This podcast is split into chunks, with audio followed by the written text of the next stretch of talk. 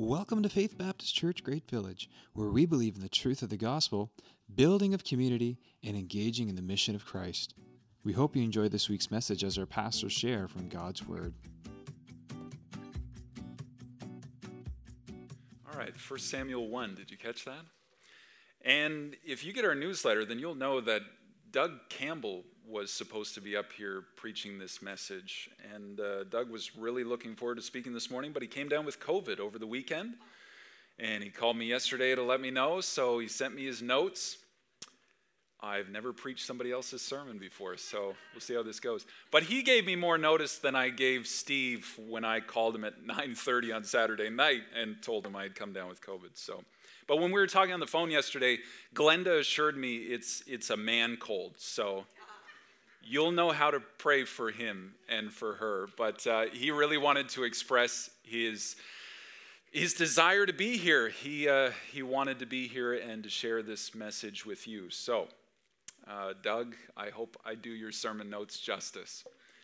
I likely will not carry every thought and theme and everything that was on your heart for this, but uh, yeah, we'll see where we go with this passage.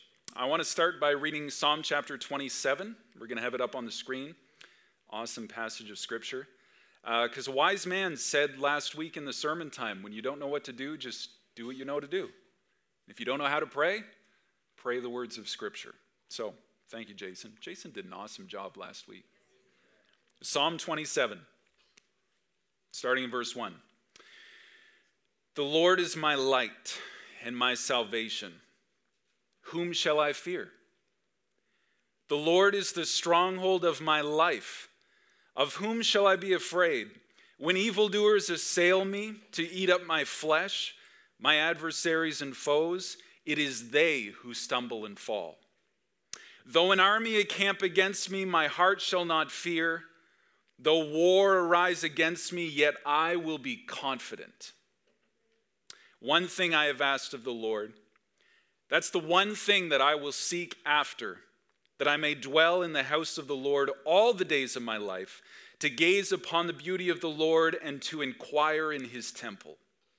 For he will hide me in the shelter in the day of trouble.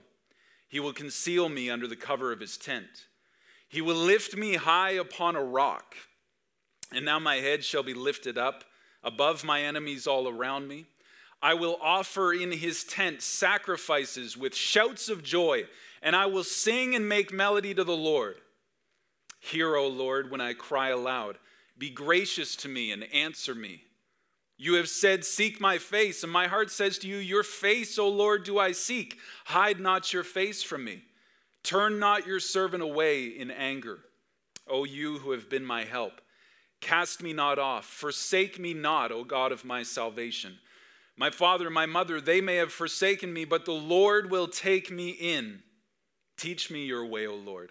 Lead me on a level path because of my enemies. Give me not up to the will of my adversaries, for false witnesses have risen against me. They breathe out violence. I believe that I shall look upon the goodness of the Lord in the land of the living. Wait for the Lord. Be strong and let your heart take courage. Wait for the Lord. Doug has titled this message, Take, Wait, and Relate. Let's pray as we dig into it. Father God, we thank you for who you are today. Would you give us eyes enlightened in your truth, God? Father, I pray the Spirit would be at work in our hearts to open our eyes and our ears and to respond in confidence to what your word has to say this morning. God, thank you for how you're at work. In Jesus' name, amen. All right. Doug pointed out in his intro here have you ever been really desperate, extremely provoked, and vexed for a stretch of time? I like that word. Days of trouble. Days of trouble come to us all. We get irritated. We get deeply distressed. Maybe we get mad, feeling alone, maybe confused, maybe crying tears. If you're not already there, would you turn to 1 Samuel chapter 1? It's our main passage this morning and the story that we're going to dig through. Today we're looking at the ongoing day of trouble of a desperate woman and her prayer. 1 Samuel chapter 1, verses 1 and 2. Get some context. There was a certain man of Ramathaim Zophim of the hill country of Ephraim, whose name was Elkanah, the son of Jero- Jeroham, son of Elihu, son of Tohu, son of Zuph, an Ephrathite. He had two wives. We're going to talk about that. The name of one was Hannah, the other was Peninnah. Peninnah had children. Hannah had no children. I think we have a picture up here that Doug was hoping to show. There it is. This is Ramathaim Zophim, which means double height of the watchers. The, the description of the place is there's these two big hills that face one another, and it's, it's the valley in between, and the town, the city was built in between the two. Potentially, there were watchtowers built up on those two peaks. Maybe that's reference to the watchers. Some people believe that the watchers were the names of the hills because it's like they're watching each other. And then some commentators say, talk about the prophet watchers, which is what Doug points out. He says uh, there was a school of watchers or prophets who were there. It's a high place. Doug says there's something about a mountain view, there's something about being up high that just draws people to God, draws people to worship, to prayer of, of some kind or another when you're up high and you have that perspective. You know, when you think of mountains, you think of hills, you think of watchtowers, you think of prophets and prophecy, you think of perspective, right? A bird's eye view above the situation. Perspective. Especially in desperation, sometimes it's, it's like we're trying to catch a glimpse. Sometimes it feels claustrophobic, right? When you're desperate, you're at the end of your rope, like Life's problems just seem so large and encumbering, and you can't see out and see around and see what's next. You're just kind of stuck in that desperate state. But looking down from above gives this different perspective. It's a different emotion, it's a different outlook. Is it possible that prayer can draw on the heavenly perspective above the situation? Even in the midst of the situation, somehow you get this perspective over the situation can prayer play a part in that? Elkanah, his name means the man who God has bought or acquired. He's a descendant of Korah, a Levitical family who lived in Ephraim. He's got these two wives. The name Hannah means favored, grace, or gracefulness. And then the name Peninnah means coral or jewel. And then, as the verse says, Peninnah had children, multiple children apparently. Hannah had no children. Could you see how that could kind of become their identity? That's like the issue. That's the tension. That's the that's the, the crux of, of the plot right there. One has children, one doesn't. That's, that's the thing everybody wants to talk about. And Doug writes, that fed her prayer life. The, the desperation, the dark night, the distress that Hannah uses to fuel her prayers. What is it for you?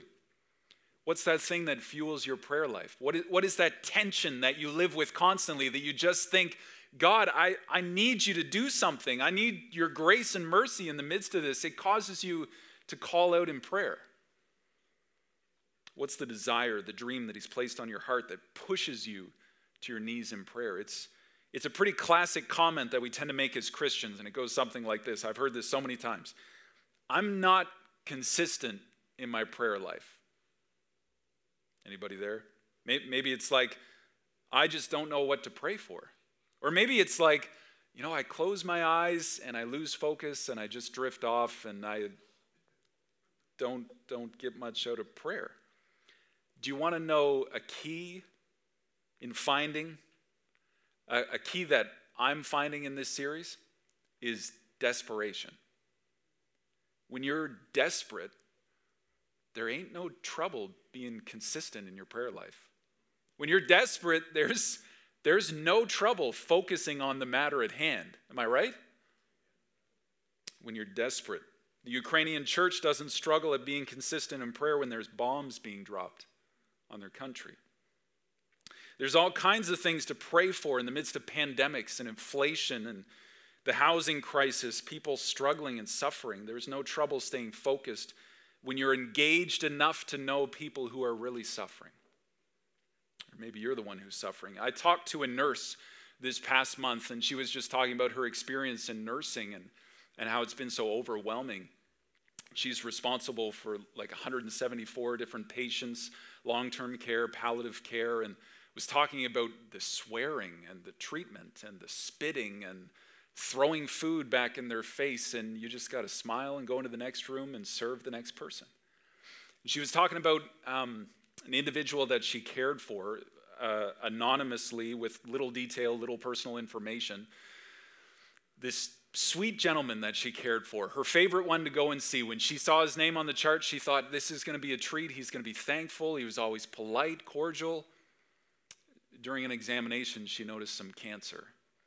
And then, over a, a matter of months, she watched him deteriorate. And she thought, I know what's going to happen, and it's going to be on my shift. I just know it. I, I just have this feeling. So she ended up spending a whole night as this gentleman died in her arms. And then she was late getting home from her shift, had to go to bed so she could get up and go back to the next night shift. When you're in the struggle like that, in the thick of it, I don't know how nurses do it. It's not that difficult to be consistent in prayer when, when you're holding somebody's life in your hands. Desperation. What's that thing that fuels your desperate prayer? The devil's going to try and take that and say, that's the reason you shouldn't pray. If God really loved you, why would you be in this situation anyway? Why would you turn to Him in prayer? See how the devil can twist that? We, we need that desperation to fuel our prayer life. Look at verse 3. Now, this man, Elkanah, used to go up year by year from his city to worship and to sacrifice the Lord of hosts at Shiloh where the two sons of Eli, Hophni and Phinehas, Phinehas, Phineas, were priests of the Lord. Uh, men were required to come and worship. This is part of the law that Curtis was making reference to. They were required to come and worship three times Shiloh, the city of God, where the tabernacle was. Do you, do you remember two weeks ago we talked about the law in the Old Covenant and how were people saved in the Old Testament before Jesus came? Well, they looked ahead through the eyes of faith to one day Jesus would come. He would provide that sacrifice once for all. And as they did those sacrifices in the Old Testament covenant system, it was always with the eyes of faith looking forward to the Messiah. This is just a temporary thing, but one day Jesus would come and die and pay for the sins of the world.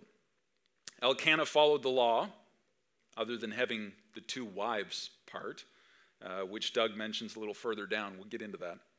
Uh, but this is interesting. Doug points this out in his notes. The two sons of Eli, Hophni and Phinehas, they were the priests of the Lord. And he writes this a word about sons. Eli's sons were wicked. They would seize the best portion of the sacrifice for themselves, the best meat, the best fruit, whatever people would bring into sacrifice. They would take the best part for themselves. They would even sleep with the women who served in the temple. These are, these are the priests' sons. They're supposed to be serving in the temple. And then he points out Samuel's sons were dishonest. But his grandson was later a temple musician. Maybe you've heard of him. And then he says, Sons, listen to the wisdom of your fathers. I find this interesting because, you know, while some people are praying to have children, like Hannah, some people are praying to survive their children. You can take that humorously or not. That's, that's the truth. Imagine being God and listening to these prayers. You have somebody on one side, God, I desperately want a child. And then you have the very next prayer, and you have somebody pray, God, I don't know how I'm going to make it through with my child, parenting my child. And then you have the person on the other side, God, I, I dream of being able to raise my own and teach them all about life and faith. And then you have the person over here God, I, I, feel as though I've failed in raising my children. They're little terrors. I don't know what to do with them next. My hair's fallen out, it's turning gray. As I'm going over this this morning, my kids are fighting upstairs about who gets to use the bathroom first, right? You know what I'm talking about. Verse 4 On the day when Elkanah sacrificed, he would give portions to Peninnah, his wife, all her sons and daughters Verse 5 But to Hannah, he gave a double portion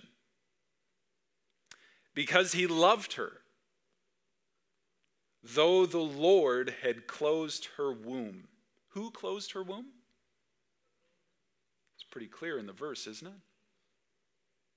A double portion to Hannah because he loved her. Remember Hannah's name? It meant, what did it mean? Favored. Favored. Favorite even though the Lord has closed her womb. And, Doug says ultimately God decides who has children or who cannot. It's a mystery that can be grievous, he writes. And I was, I was thinking about this. You know, it's certainly a, a mystery. Families are a big deal in this culture, big deal. Family is a big deal throughout the Bible. Society is eroding the values and framework of the family. Even considering children, God tells specific people in the Old Testament to go forth and multiply. It's a command to them. He tells us that children are a heritage, a blessing from the Lord. He says, like arrows in the hand of a mighty warrior, so are the children of one's youth. Kids were viewed as an incredible blessing from God, an inheritance, something to be desired, something of value, something of longing. Even the way this verse is worded, it kind of pulls at your heart, doesn't it? Elkanah loved Hannah, though, even though she couldn't have kids. What does that imply? Does it imply that her worth was found in, in having children? Is that where she found her identity?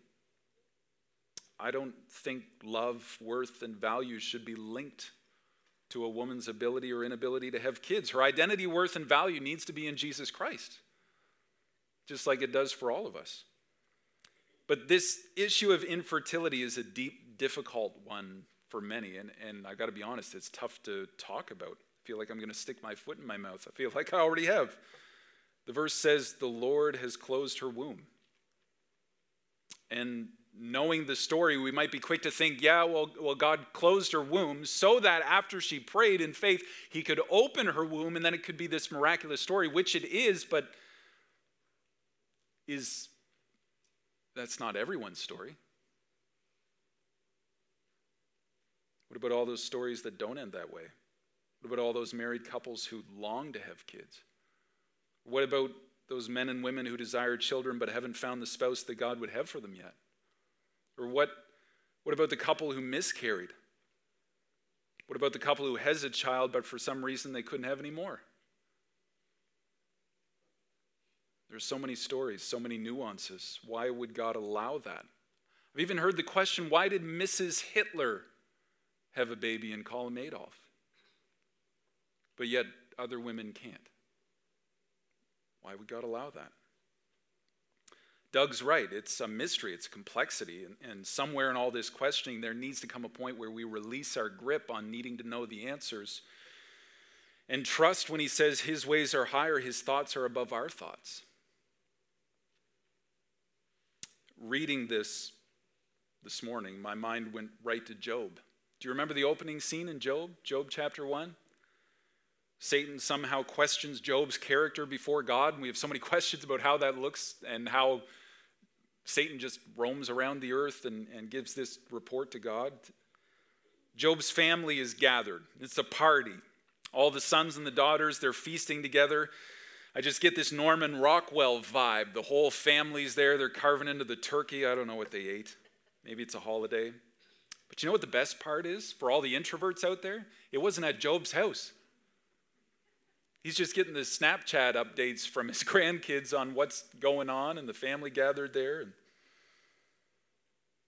then one of the servants comes to Job. Your oxen and your donkeys were stolen. Before he even gets the words out, another sheep caught on fire. I don't know how that happens, but they did. Another servant shows up. The Chaldeans stole the camels.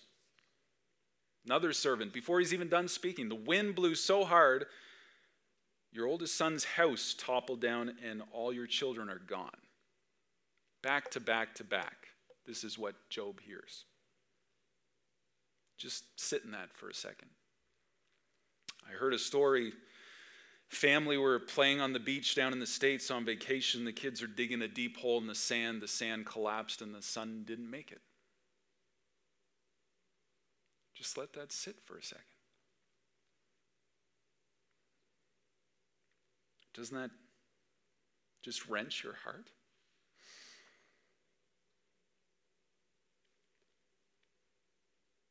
The family's all gathered. It's all good. And then just this haunting moment that they'll battle for the rest of their lives, like Job. I'm not even going to begin to speculate what's worse, having kids and losing them or not having kids at all, but the reality is that life is filled with pain and struggle, isn't it? Heart wrenching hurt. And it's the result of sin. That same sin that took Jesus to the cross. That's why the Lord's table, that's why the gospel message that we preach, that's why his once for all sacrifice is so important. That's why we're gathered here today. You know what Job does after he hears all this news back to back to back? Everything he has in this life is gone in a moment, including all of his children. Job chapter 1. I just want to read three verses for you. Verse 20. Then, at that point, Job arose. He tore his robe. He shaved his head. He fell on the ground and he worshiped. And he said, Naked I came from my mother's womb, naked shall I return. The Lord gave, the Lord has taken away.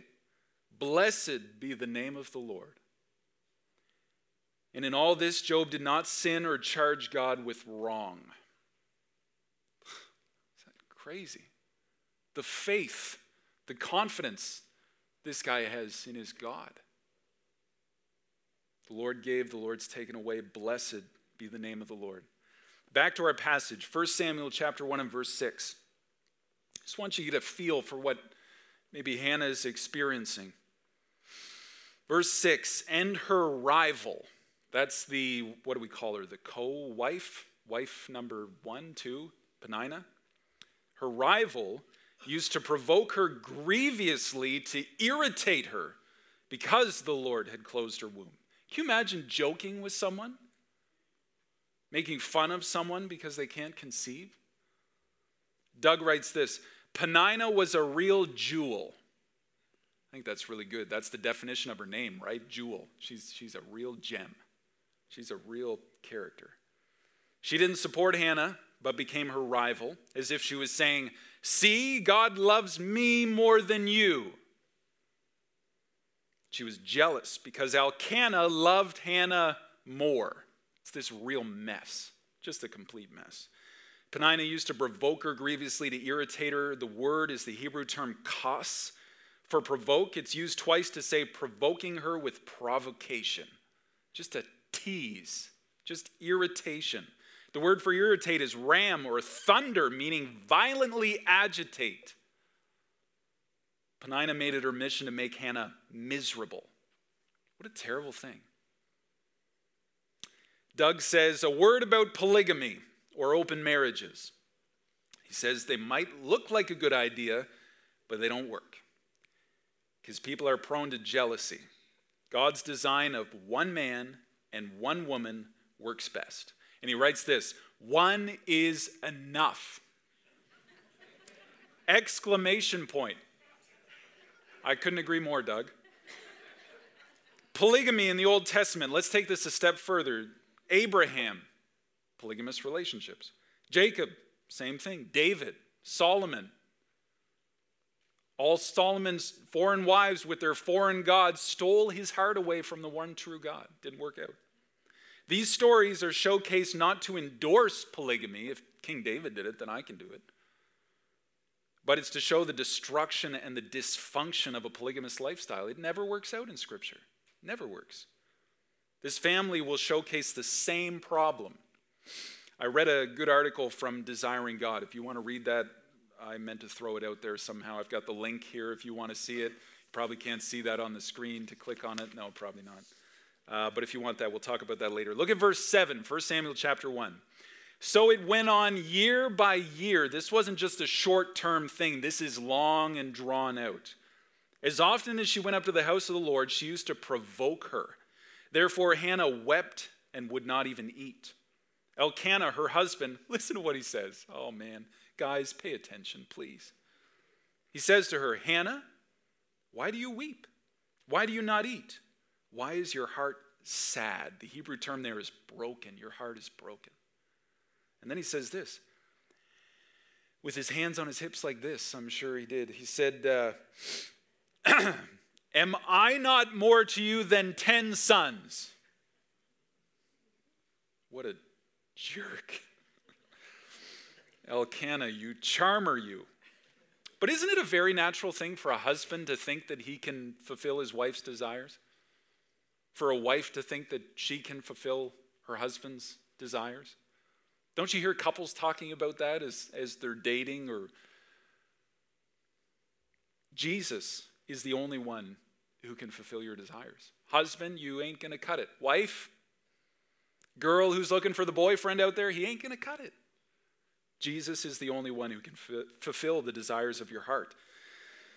Broken in pieces was Hannah's heart, went on for years. Can you relate to having a broken heart? Many of us can. Broken heart. What are you desperate for? What drives you to your knees in prayer? What are you broken over? Is it the sin in the world? Look at verse 9. After they had eaten and drunk in Shiloh, as they did year after year, Hannah rose. Now, Eli, the priest, was sitting on the seat beside the doorpost of the temple of the Lord. She was deeply distressed. She prayed to the Lord and she wept bitterly. Deeply distressed is the Hebrew term mar. It means bitter of soul, stressed to the max. How's that for a picture? Uh, wept bitterly is the Hebrew term baka. It means wept sore, to weep in grief and humiliation. This is like a, like a cathartic release. She's just letting everything out.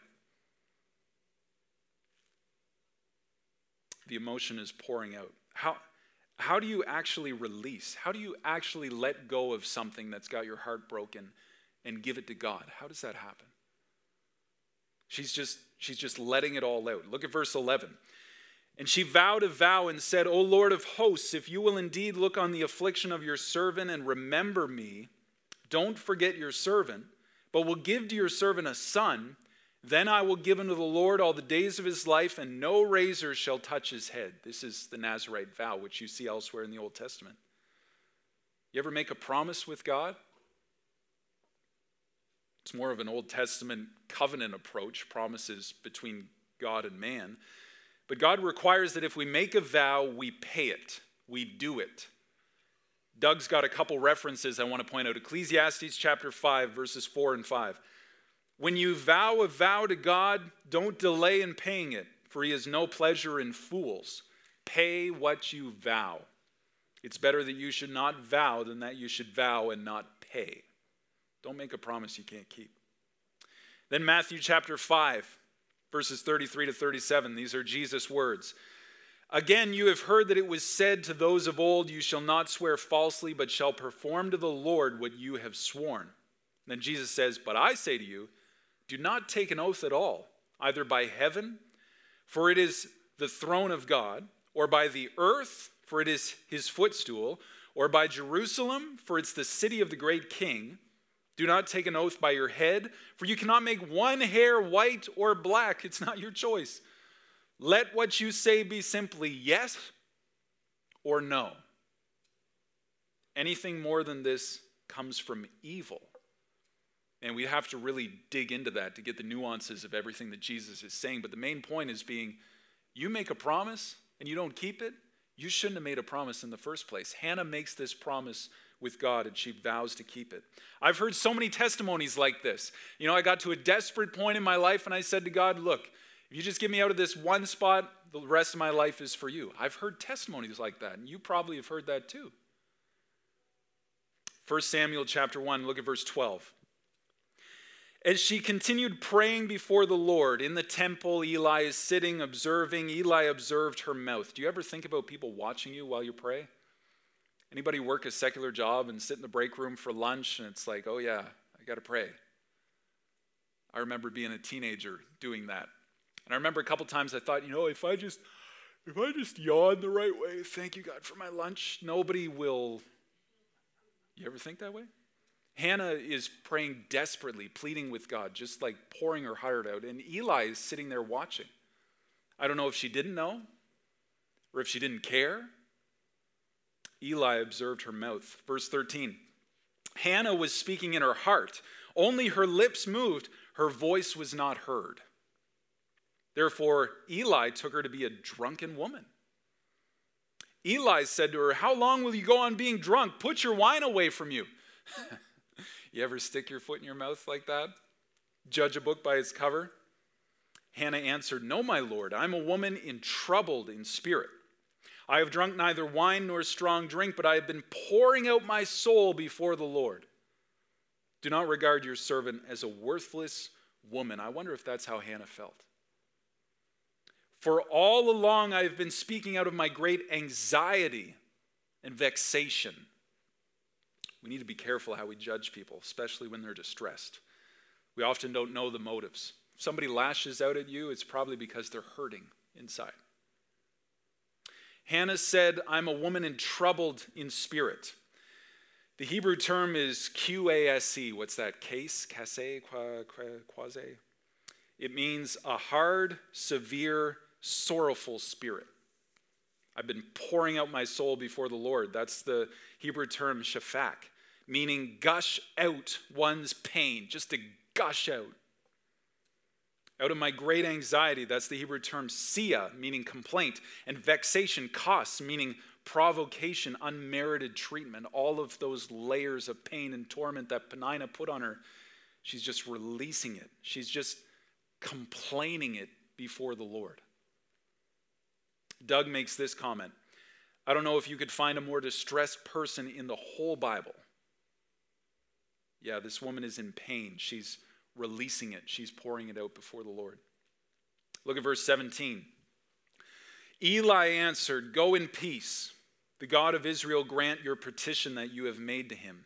And she said, Let your servant find favor in your eyes. Then the woman went her way and ate. Her face was no longer sad. Doug says, Do you see this? One leader's encouragement in the Lord helped change Hannah and give her confidence in God's grace.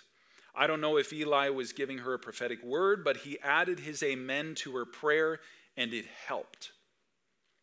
I want you to see how she walked away, how she felt. She went back to eating something that she wasn't doing prior because her heart was so broken and her face was no longer sad.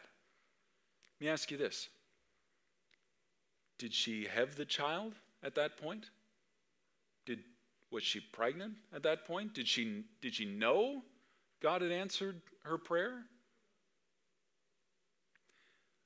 Something in her confidence and her faith in God shifted when she poured out her spirit before the Lord in prayer before she ever received the answer to her prayer. And it changed her perspective and her outlook and her emotion and the sadness on her face and and how she was staying away from food because of her broken heart. Something in the release of that prayer as she poured out everything her emotions, emotionally, mentally, physically, just left it all there spiritually. She got up with a different face before she ever saw the result of that prayer. I love that. Confidence in God before the answer comes. Look at verse 19. We'll finish out this passage. They rose early in the morning. They worshiped before the Lord. I wonder what that worship experience was like for Hannah. Then they went back to their house at Ramah. Elkanah knew Hannah, his wife, in the biblical sense, and the Lord remembered her. And in due time, Hannah conceived and bore a son. She called his name Samuel, for she said, I have asked for him from the Lord. Samuel, the Hebrew name Shemuel, means heard of God. God has heard me. God listened. This is interesting. Doug points this out.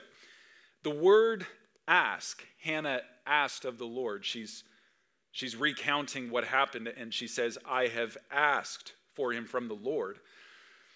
Now, Doug, I had to dig into this. I didn't know what, what this Hebrew vocabulary terminology meant, so I had to study this out um, meaning to ask or inquire or request. The Hebrew word tense, when Hannah refers to herself, I asked, is kal, perfect third person masculine singular.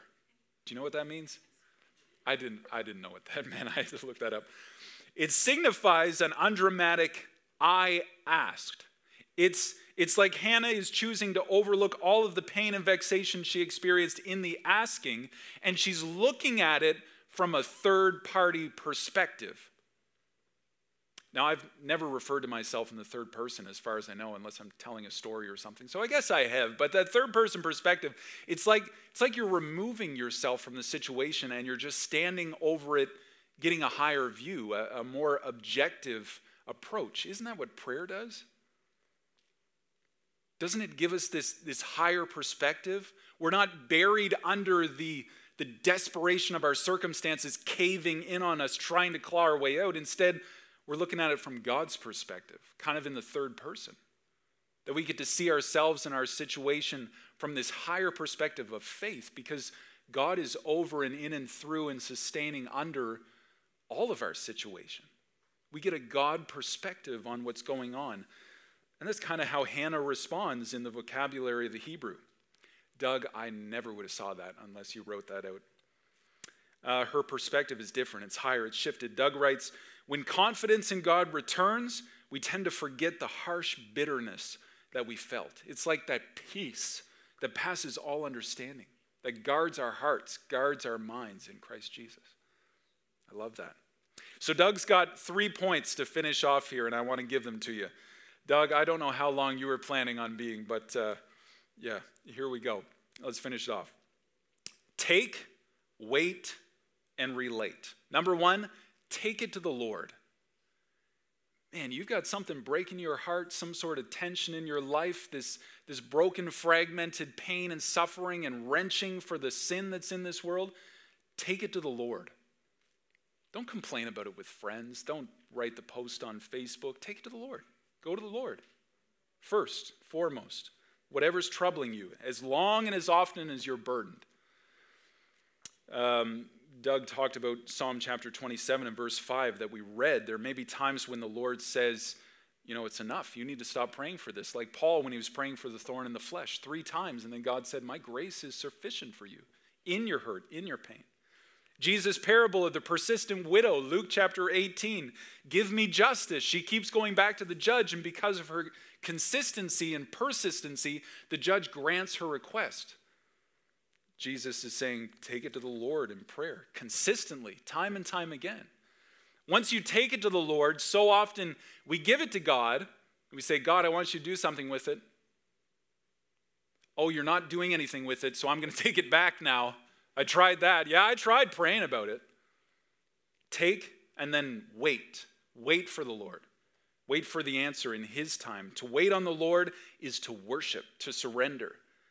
Maybe sometimes when we're in worship with the music, we might open our hands like this. We might open our hands like this. It's a picture of surrender. I, am I'm, I'm letting go. I surrender, right? Leave it with God. Wait on God. It's written 130 or 154 times in Scripture, depending on the version. Psalm 27 14. Wait for the Lord. Be strong. Let your heart take courage. Wait for the Lord. Isaiah 40 and verse 31.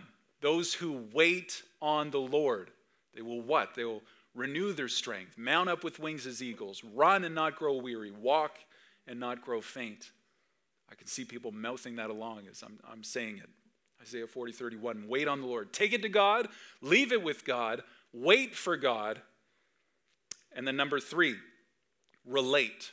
Relate to others in your burden, in your waiting in your prayer. Observe other people's troubles, share in their troubles.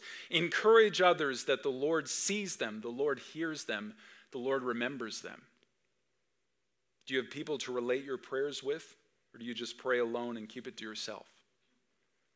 Doug says, How many times have I heard pastors say, they didn't come to me for help until it, was too late? We try and do things on our own, don't we? Until we're stuck in that desperate situation, we're forced to our knees in prayer. We're forced to reach out in community and accountability and relationship, sharing the journey in prayer. It's so key. And then Doug wanted to close by talking about the Faith Baptist Church prayer movement. Uh, that he's been an integral part in. If you want to know more about the prayer movement, you should chat with Doug, ask him how his symptoms are while you're talking to him. Uh, but he wrote down the prayer movement is a way that we can seek the Lord more and pray for others so that God will move. And then he gives this practical point, and I love this. If you struggle with being focused and consistent in prayer, he says, use a list. We have lists of seniors in our church. Uh, we have lists of ministries and leaders you can pray for. We have lists of church families. We have a church directory with pictures in it that you can pray through. By the way, we're updating our church directory this fall, so keep an eye out for that. Um, pray for your community. Pray for other churches. We, we are part of the fellowship. We're part of 19 other churches across Atlantic Canada who are seeking to do the same thing, getting the message of the gospel uh, into hearts and lives in our communities. Pray for our country. There's so many ways that we can be practical in prayer. But I, I love those three points take, wait, and relate. Let's close in a word of prayer today. God, I want to thank you so much that we can come to you, that we can come boldly before your throne, that we can enter the Holy of Holies with confidence, as Curtis pointed out, because of the shed blood and the broken body of Jesus Christ, that once for all sacrifice. God, help us to come to you. Help us not to wait until we're at the end of our rope or desperate or stuck. Help us to bring it all to you, God. Let's take it to the Lord in prayer. And then once we've taken it to you, help us to leave it there. Give us the patience that in the waiting, in the twisting, in the contorting of our heart, as the pressure builds, as we wait for the answer, help us to have patience and confident faith that your hands are the best place for whatever our heart is breaking over. God, help us to relate to others in their brokenness, in their dysfunction, in their struggle. God, the only reason that we're gathered here as a church is because we've faced our brokenness. We've, we've realized the sin and the impurity in our own life, all the skeletons in our closet. We've turned those over to you in faith and had your shed blood and your forgiveness for all the sin in our life. We've received that. God, help us to be sensitive, gracious, and merciful to others in their brokenness, in their hurting. God, I think of families today whatever the dynamic is, whatever the struggle is. If it's infertility, if it's issues with children like we talked about today, if it's if it's a difficult relational dynamic like this crazy marriage that we talked about with Elkanah and Hannah and Peninnah, God, would you just work in that, Father? God, I pray that the truth of the gospel would be for us today in our relationships and how we deal with one another, pray for one another, care for one another, serve one another. God, would we be your hands and feet today and carry that message of the cross to the world and live it out for one another? God, we thank you for prayer today. Thank you that we can come to you, that we can converse with you. In Jesus' name, amen.